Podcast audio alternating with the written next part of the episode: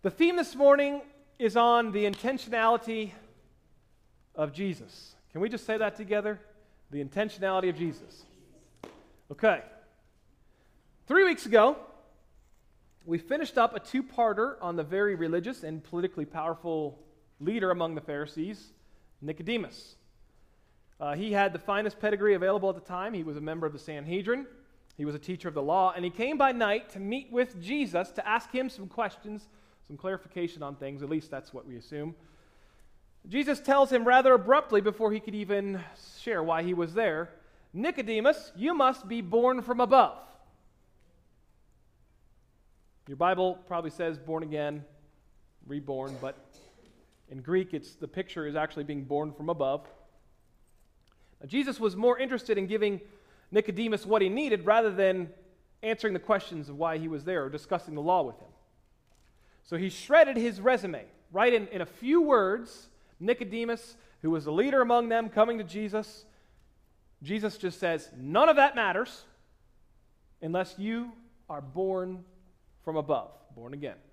And we learned that salvation rests not in what we've done, not in how we've been born, what we've been born into, but solely on what God has done in Christ. Now, this morning, I'd like to introduce you to a woman who couldn't be more different from Nicodemus. He was powerful, she was not. He had a sterling reputation. Well, she not so much. He was the finest of the Jewish religion had to offer. This woman was an embarrassment to everyone that knew her. And yet they had something hugely in common. They were both in need of a Savior. John chapter 4. This long chapter and discussion with the woman at the well, we are not going to get through all this week.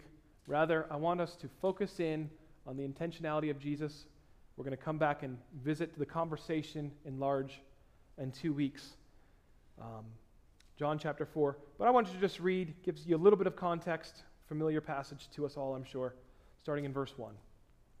Therefore, when the Lord knew that the Pharisees had heard that Jesus was making and baptizing more disciples than John, that would be John the Baptist, although Jesus himself was not baptizing, but his disciples were, he left Judea and went away again into Galilee. Galilee's region where he's from, a wedding at Cana of Galilee. So he had come on down to where John was baptizing in the south in Judea, and now he had, he had been there, some estimate, they believe, according to the timeline, about eight months. He was there teaching and baptizing. So a lot has transitioned just in a chapter of John, okay?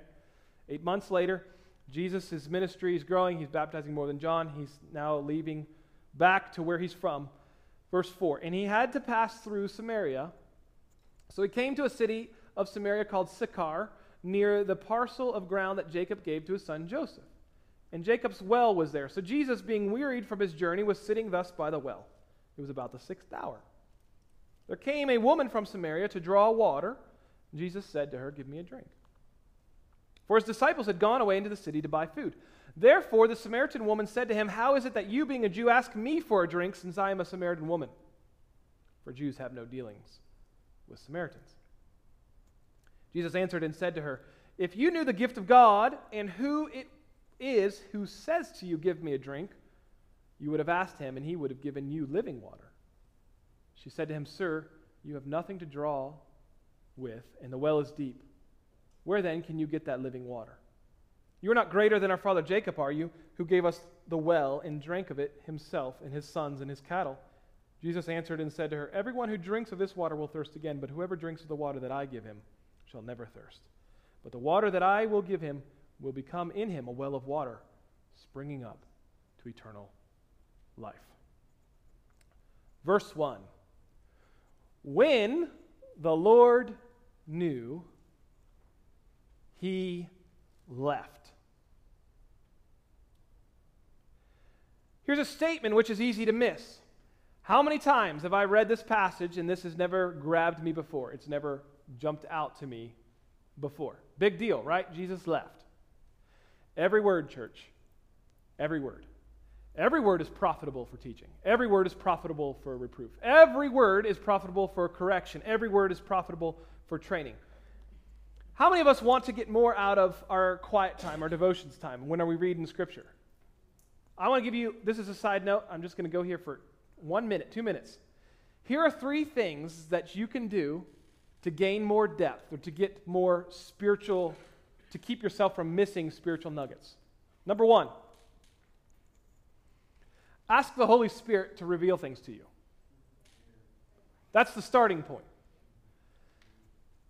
We're going to get to this later in chapters 14 and 16, but it's the word that John uses to describe the Spirit of God is the Parakletos. It's the helper, the comforter, the advocate, the one who comes along. And he says, as he writes, that he guides us into all truth. Jesus says that he will bring to remembrance all the things that I have taught to you. That's one of the functions and roles of the Spirit of God who dwells within us, is to open up God's word and to reveal truth to us. Now, I alluded to this last week when we were talking about unity and dwelling together with um, the vine, and how I don't believe that denominationalism is necessary. It's, it's actually God's desire for the church. I didn't get into depth of it last week, um, and I'm not going to necessarily today either. But the truth of it is, when there is denominational lines drawn because there's doctrinal disagreement, in my opinion, what it really boils down to is somebody is not hearing correctly from the Holy Spirit. That's essentially what it boils down to. God is not the author of confusion. He didn't write two different Bibles. He didn't write a verse that can be taken 15 different ways. He wrote His word, and it speaks to truth. Now, we have, denom- I'm not saying we're perfect. I'm not saying I perfectly understand the Word of God. I strive to. I hope most pastors do. I hope all pastors do. I, I don't think that's the case. But if there's disagreement, fundamentally what's happening is someone is looking at a verse with their own bias, or they're looking at it incorrectly, or perhaps we have the wrong English translations, or even Greek or Hebrew transcripts. So, God, God is here, and we need the Holy Spirit's help to reveal these things to us. Say, God, I want to know what your word says. Commentaries are great. I go to them, I study them, I read them, they help me. But oftentimes I'll ask just the Holy Spirit first God, speak to me this. And if I can't get anywhere, sometimes I'll go to a commentary and say, oh, that's interesting. And what's cool is you'll find that they'll come up with something different oftentimes. Does that mean that mine's wrong? Not necessarily. Perhaps theirs is wrong. But if you just read it and open yourself up and say, God, I want to hear from you directly, first and foremost, you'll get some spiritual nuggets. Number two, slow down when reading the Word of God. I can't stress this enough. This is a familiar passage. Our tendency is to read it. Sometimes I'll find myself skipping phrases because I already know what it says. It's really hard to understand and get the de- full depth of it if you think you know what it says before you even read it. And I'm, I'm not against, you know, I know some of you listen to devotions and they have, you know, your, your phones can read it back to you, your iPads, whatever you do. That's great. You follow along in your Bible, you underline things, that's great. But I will say one thing that I have found in my own life, and I, and I do that from time to time, one thing that I found is that it is hard for you to almost process all of the information and keep up with the person who's reading it. Now, I know you can pause and you can go back and reread a verse, but the tendency, the generalization, is that someone's reading to you and you want to just kind of follow along, and maybe you can accumulate information that fast. But I would suggest that even when you're studying a scripture, we're reading it much, much slower than that. There came a woman of Samaria. I mean, you're really digesting each word. And the third thing that I would say is read it again. Read it again and read it again and read it again. And it doesn't matter if you're confused about a passage, you're stuck at a passage, I don't know what this means, well, read it again. It doesn't matter if you think you have all the understanding of it, read it again. When I, this is just my, a freebie from my perspective, when I'm opening up a passage before I even write down anything for a sermon and I'm preparing, I will read the passage five to ten times. And I will go get different translations. These are just little freebie, helpful advices. Take them, leave them. Um, but if you do that, I'm confident that you're going to get more out of your personal devotional time. Ask the Holy Spirit, slow down when reading the Word of God, read it again and again. Back to the passage. When the Lord knew he left. What specifically jumped out at me? Here's this thing that I had skipped over, I don't know how many times. When the Lord knew, he left. That's it. And I wrestled with this for quite a while until I came with, up with two different possibilities. The first is that Jesus, I believe, is waiting for the Pharisees to hear about the progression of his ministry before he would go somewhere else. That's the, the, what John is sort of implying here. He says, When the Lord knew that the Pharisees had heard that he was baptizing more than John the Baptist, then and only then is when he left. So, Jesus, there was something about him that was strategically waiting until these things had been fulfilled. Now, remember, this is on the heels of from chapter 3, verse 30. If you want to look back, you can. John the Baptist says, He must increase, but I must decrease. And I talked about how this is the ushering in of the Christ, Christ kingdom. John was preaching baptism of repentance, saying, The one who's coming after me, I can't even untie his sandals. He's going to do greater things, but I must get out of the way. This, this old covenant's passing away, and the new covenant must increase. He's here, he's right around the corner. And, and so, and John now, not the Baptist, but the author, the disciple whom Jesus loved, he's writing these things that you may believe that Jesus is the Son of God, the Christ, the anointed one, and that by believing in him you may have life in his name. So he's, he's at- attaching this picture eight months later of him baptizing and saying, Don't forget that John has just prophesied. Jesus, his ministry has to grow and increase. And then you skip to the beginning of 4, and it says, When Jesus had heard, or when he knew, that the Pharisees knew he was baptizing more, then he left. And I think John, again, he's presenting this case that we would believe that Jesus is the Messiah. This wasn't just some movement. John is saying, you've got to understand that this was prophesied about by this man who was doing great things that the Pharisees sort of didn't like, they were jealous of. And then Jesus, fast forward some time, is actually doing these things. When Jesus understood it, it was at that moment that he left. You remember the Pharisees, they came to John the Baptist, we read about this to question him whether he was the Christ, and he said no. He denied it, but he spoke and testified that Jesus was the Son of God. You can read that in chapter 1, verse 34. We know that the Pharisees didn't care for John's popularity, but they particularly did not like this Jesus who had been heralded the Son of God. John the Baptist was baptizing and taking away some of their, some of their influence and authority. Now, this Jesus was doing even more so. Now there's two of them. And that brings us to another possibility, or perhaps it's both of these things, that Jesus simply wanted to draw himself away because it was not yet his time. Two things here. Not yet his time for what? Well, chapter 5, again, we'll get this when we get there, maybe go over it a little bit more, but if you want to look at verse 18, you can. His time to be killed.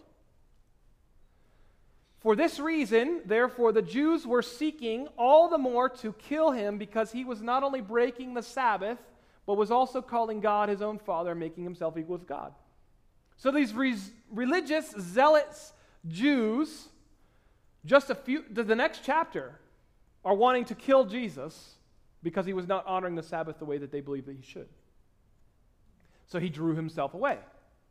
The second thing we see, one more chapter, John chapter 6, verse 15, they wanted to actually make him a king. Do you remember this? Jesus perceiving that they were intending to come and take him by force to make him king, withdrew again to the mountain. So, chapter 4, Jesus leaves and departs for Galilee. Chapter 5, they want to kill him. Chapter 6, they want to make him king. There's a lot of things going on with these Jewish people.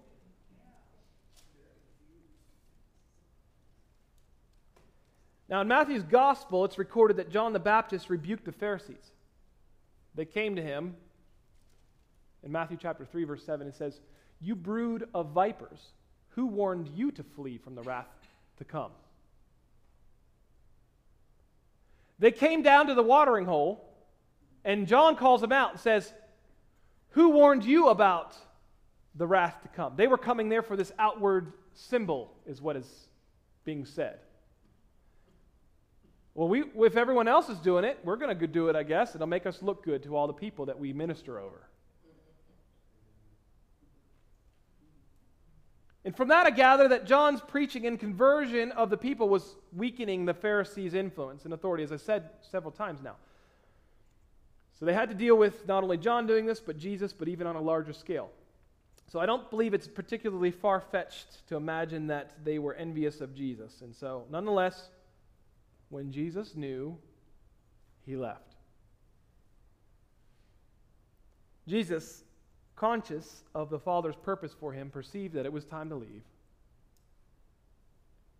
And so he left. And in this, in my opinion, is the first exhibit of his intentionality.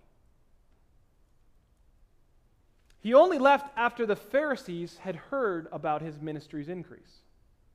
He didn't leave a day too early, he didn't leave a day too late. Jesus' actions were intentional. Here's the challenge What if we lived every single day under the guidance of God like that? God, where would you have me go today, this hour? What would you have me to do? Who would you have me speak to? What would you have me to study? God, would you have me to stay here another day? Or do you have something for me tomorrow that is different? That's how Jesus lived his life. Every day, moment by moment, following and perfectly tuned in with the Holy Spirit in the Father's will from above. As believers, we stand on this preamble, Galatians 2:20. I've been crucified with Christ. What's the next phrase? I no longer live, but Christ lives in. Who's supposed to be living? Isn't, isn't that something that we sort of subscribe to? That should be the declaration of our heart, right? Our heart cry is God, I don't want to live and do things my way anymore. I want you to live through me. I want your decisions to be the things that I'm doing. I want you to tell me what to do and how to live my life. Why? My old self has been crucified, and I want to live for you. And yet, I don't believe that's really our reality. I wonder if we're willing to do whatever He asks of us. Here's the catch when He asks us. I'm constantly reminding my boys that obedience isn't only doing what is asked, but it's doing it right away. Amen? Amen. Will that preach? Internalize it. Secondly, when he asks us to do something, will we even hear him? Or are we too busy with what we believe we should be doing? This is the intentionality of Jesus, being tapped into the Father. Now, verse 1, back to verse 1. Notice the method that Jesus was taking here. First, he made disciples, and then he baptized them.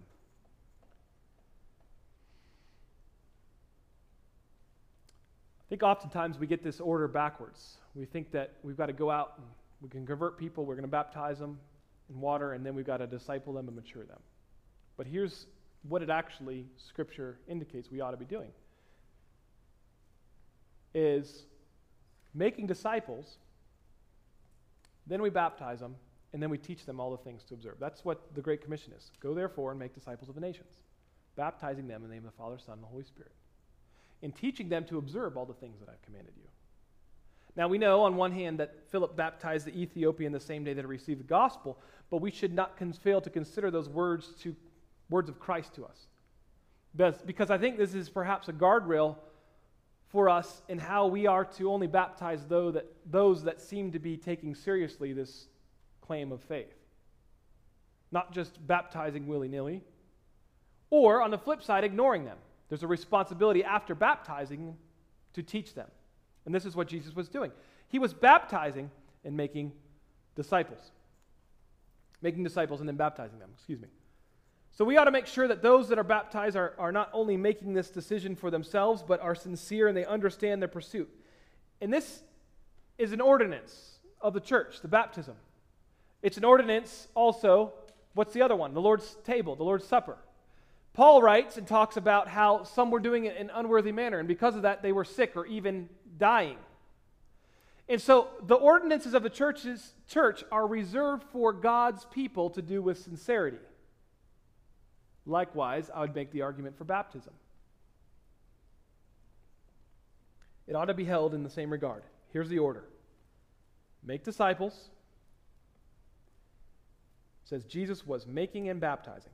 Make disciples, baptize, and then continue to teach them. There must be order within God's house. Now, in verse 2, we're told that Jesus himself was not doing the baptism. There are no details around that statement, yet some scholars I read suggest that perhaps it was because it was not par- proper for him to baptize in his own name. I think that's a baseless speculation, but others have suggested that perhaps it was more important for him to be teaching than to be baptizing. Paul writes about that in 1 Corinthians 1:17. But I think there's also another point to be made that Jesus, perhaps having discerned the hearts of men, didn't want some to value his baptism more than the baptism of his disciples. That's what they were experiencing in the church of Corinth. Paul's saying, I'm glad I haven't baptized any of you. Some of them were saying they were part of Apollos or Paul or Cephas, which is Peter, saying, I don't want any part of it. I'm just going to stick to the word. Doesn't matter who baptized you, you get the same Holy Spirit. Okay? We don't really know, but specifically, John tells us that Jesus was not doing the baptizing. Now, the thrust of this passage is not about baptism, so let's move on. He's heading for Galilee after about eight months, but he does so in a very peculiar way. Verse 4. I like how the King James Version puts it. And he must needs go through Samaria. He must needs go through Samaria. Now, before we look into the specifics of the second exhibit of Jesus' intentionality. First one, when to leave. Something happened. He got to a point where his ministry had increased above John the Baptist. He left right on time. Before we get to the second one, keep in mind that Jesus has only le- left after that has been fulfilled, the first one. Now, where does God lead Jesus through? Samaria. Time for a geography lesson.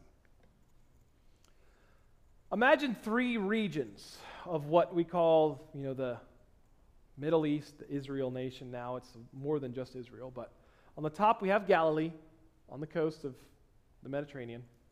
Then below that, we've got Samaria, and below that, we've got Judea. You don't actually have to pass through Samaria to get up to Galilee where Jesus was from. The Pharisees, no doubt, and most Jews of the day, were told by historian, early historian Josephus, would actually cross the Jordan River. Then they would head north through a land called Perea. They would cross the Jordan River again so as to avoid going through this middle section of Samaria. Josephus says it adds about three days' journey, three days to your journey. So it'd be a five day walk instead of two. So when it says Jesus has needs to go through Samaria, it's not talking about there's no other way to get around these mountains. You shall not pass. No, he's saying there is an appointment. There's a divine appointment in Samaria. Jesus could have taken that other route. Now, perhaps a little history will help us at this point if you're not familiar with the Samaritans and who they were. The Jews and the Samaritans disliked each other. That's an understatement. This goes all the way back to 722 BC when the Assyrians conquered Israel and they took the 10 northern tribes. Remember, Israel was split at this time. They took the 10 northern tribes and they brought most of them, many of them, back into captivity. The thing was, we don't read about this often, we don't think about this. The Assyrians were a huge empire and they were bringing back people from all over the place. And they were settling them together. And they did this strategically and on purpose so that the people that were coming from their homelands would lose their sense of identity and culture. They were intentionally commingling them so that they would lose their language and they would have to take on the common language which they were speaking. They would have to adopt a certain form of currency. They didn't care about religion or any of those things, so they got to keep parts of the Jewish faith. So, after a few generations of these people, what were born were these half breed sort of Samaritans. That's what they were known as half breeds. They were half Jewish and half other stuff. And the Jews did not take to liking that too much. Okay? So we fast forward about 400 years. Sanballat, he's the governor of Samaria. You remember Zerubbabel's back in Jerusalem. Now he's gotten permission from the king. He rebuilds the temple. Sanballat's there. He's discouraging all them. He's, he's trying to foil their whole plan. He's jealous of them. They're half Jews. They're not allowed in the temple. So he actually issues and makes a request to the governor of Assyria, the king of Assyria. And he says, Can I build a place to worship like the temple in Jerusalem over on Mount Gerizim? And so the king allows him. So this is the context and the buildup for which we'll get to next two weeks when Jesus is talking about we don't worship here or there. They had built their own place of worship because they were not allowed in the temple. So there was a lot of animosity between these group, two groups. They developed their own language, these Samaritans. They had their own version of the Old Testament or the Torah, the first five books. So there was a lot of hatred. And that's where you can hopefully kind of see why Jesus' parable about the Jew being beat up along the road where the hero was a Samaritan was so foreign to them. This half breed man taking care of a Jew, it wouldn't have happened. To the Jew, there was no such thing as a good Samaritan. Now, the Pharisees, as I said, would not have gone through that region, they would have been caught dead there. Yet, who do we see intentionally go through Samaria? Jesus, the Holy One of Israel. He had needs to go through Samaria. The Father had a specific plan for the Son. Therefore, when the Lord knew that the Pharisees had heard that Jesus was making and baptizing more disciples than John, he left Judea and he had to pass through Samaria. This is the intentionality of Jesus. You see, when we know God's plan and purpose for our lives, when we allow that to shape our purpose and our approach, it's from that place that we can make decisions that will affect good in His kingdom.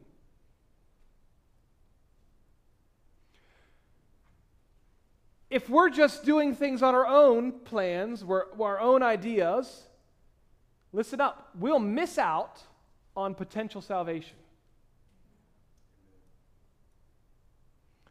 Sometimes it doesn't make sense to go the long way, or in this case, the evil way.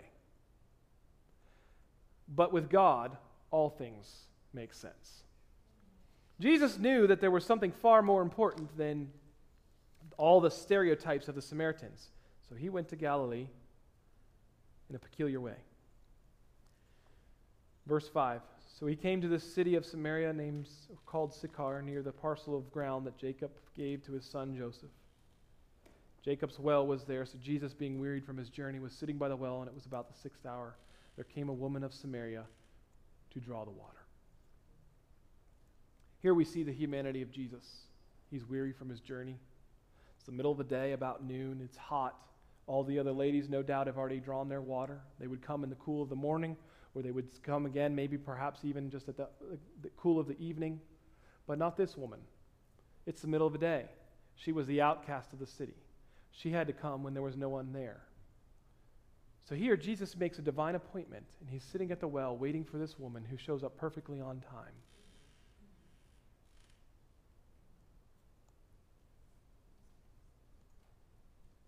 Do you believe that Jesus arrived at random?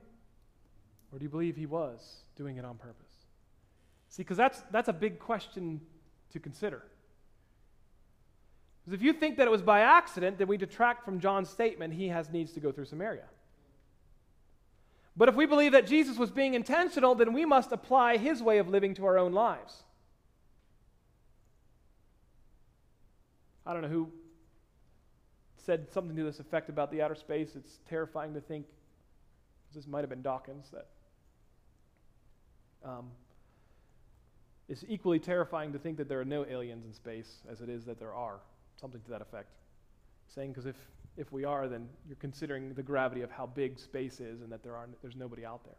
But it's also equally, it's, it's fearful to think about the fact that there are other creatures. Well, I'm not, I want to get too sidetracked by this, but this is, this is how it is for us. We have to think that equally this, this words here have effect, they should have effect on our lives. Either this is just John being silly and, and we have to throw away parts of the scripture, which is a terrible thought. Or we have to look at the scripture and read the truth behind it and understand that John has written this under the inspiration of the Holy Spirit to guide us into our way of living. And that's terrifying. That Jesus was so surrendered, he would do something that wouldn't make sense to go after the one. And yet, I don't think that's what we do in our own lives. Nothing happens by chance in this story. Every detail is part of the outworking of God's will. And that, I think, is hugely important. Jesus was about the Father's business. He himself said in 829, For I always do those things that are pleasing to him. That is intentional living every moment of Jesus living for the Father. In the Lord's Prayer, John 17, Jesus prays, I have manifested your name to the men whom you gave me out of the world. They were yours, and you gave them to me, and they have kept your word. I believe Jesus was not only on a mission to bring salvation to the woman at the well, but he was also going after all that the Father had given him. We'll read about these in a few moments. But there was more than just the woman he was going after. Let us not fail to recognize that it was Jesus who went to a strange location at a strange time because of he intended to meet with a woman. It wasn't the woman who came to Jesus looking for anything. All she wanted was water. It's hot. haven't got my water for the day. Jesus showed up for her. Here's the point. Sometimes you have to go to Samaria to reach the Samaritans.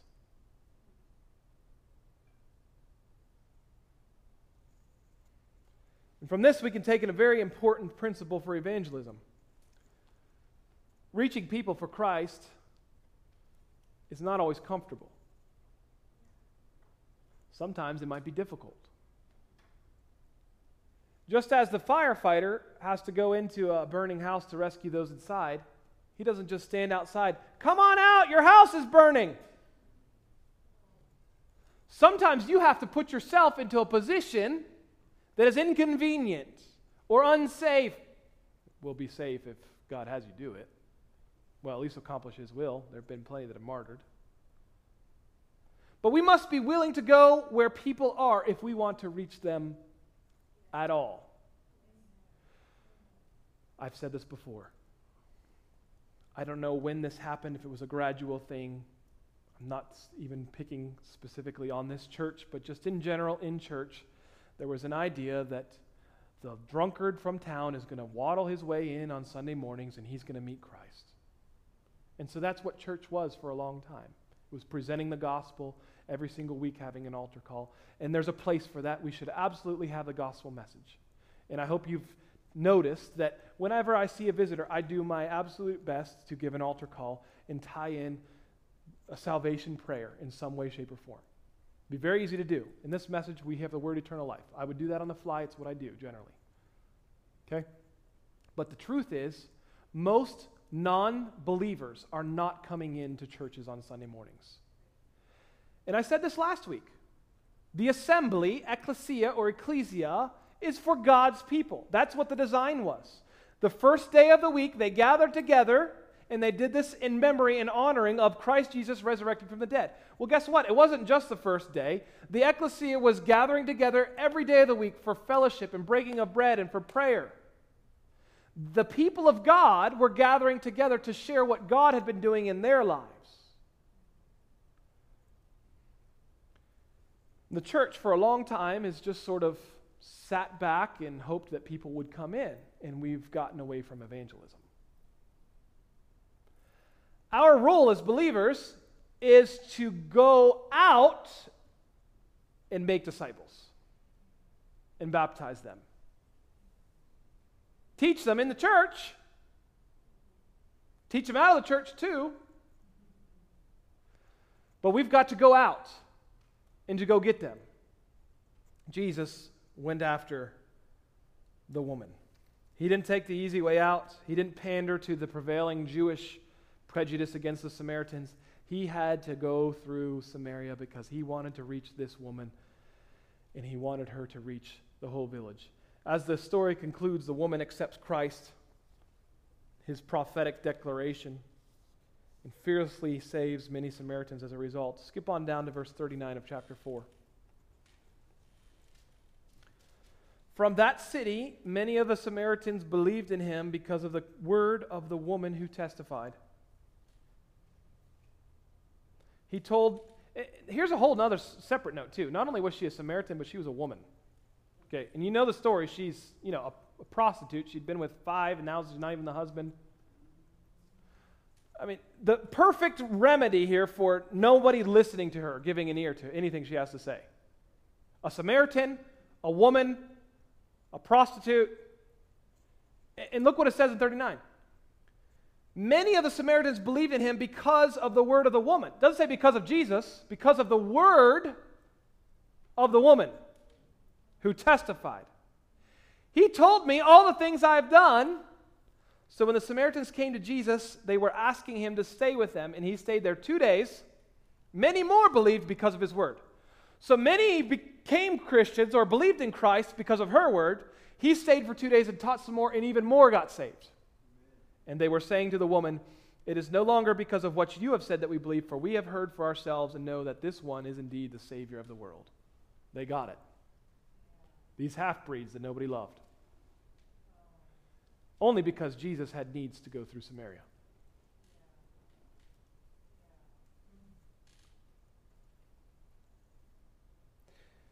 It's not bad for an ex social leper who wasted years trying to find her identity and relationships and status. Do you know he can make all things new? This chapter reminds us that God can use the lowliest of men to sow the highest good for his glory and in our bringing our communities closer to Jesus. And as for being a catalyst for change in, the, in your arenas of influence I would challenge us all to dare to seek God like no one else, that we would live intentionally like no one else. See, when we believe and understand that it is God who establishes and orders our steps, when you trust Him to get you where you need to be, even if that means going a few extra miles or going the hard way, He will bring about far more good than we can invent on our own. The thing is, we have to live intentionally. Perhaps you're feeling lowly and ostracized like the woman was, no doubt. Well, God can use you like He used her. She was a nothing in her society. But Jesus was not fazed by her sin. Are you hearing that today? Jesus simply preached the truth in love. But don't miss the fact that he went after her, not the other way around. He loves the sinner. He who has ears to hear, let him hear. Perhaps you've ignored someone who looks too common, who acts too common, who has too much sin in their life. Listen, we need to remember that God can use them mightily for his kingdom.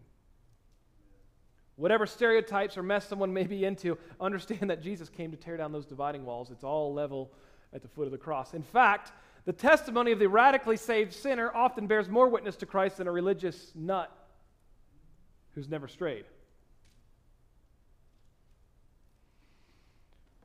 when we consider Jesus' intentionality, his strategy to freeze, free this woman from bondage and to give her hope, how could we not be excited? See, like Jesus, our desire should be to restore broken hearts,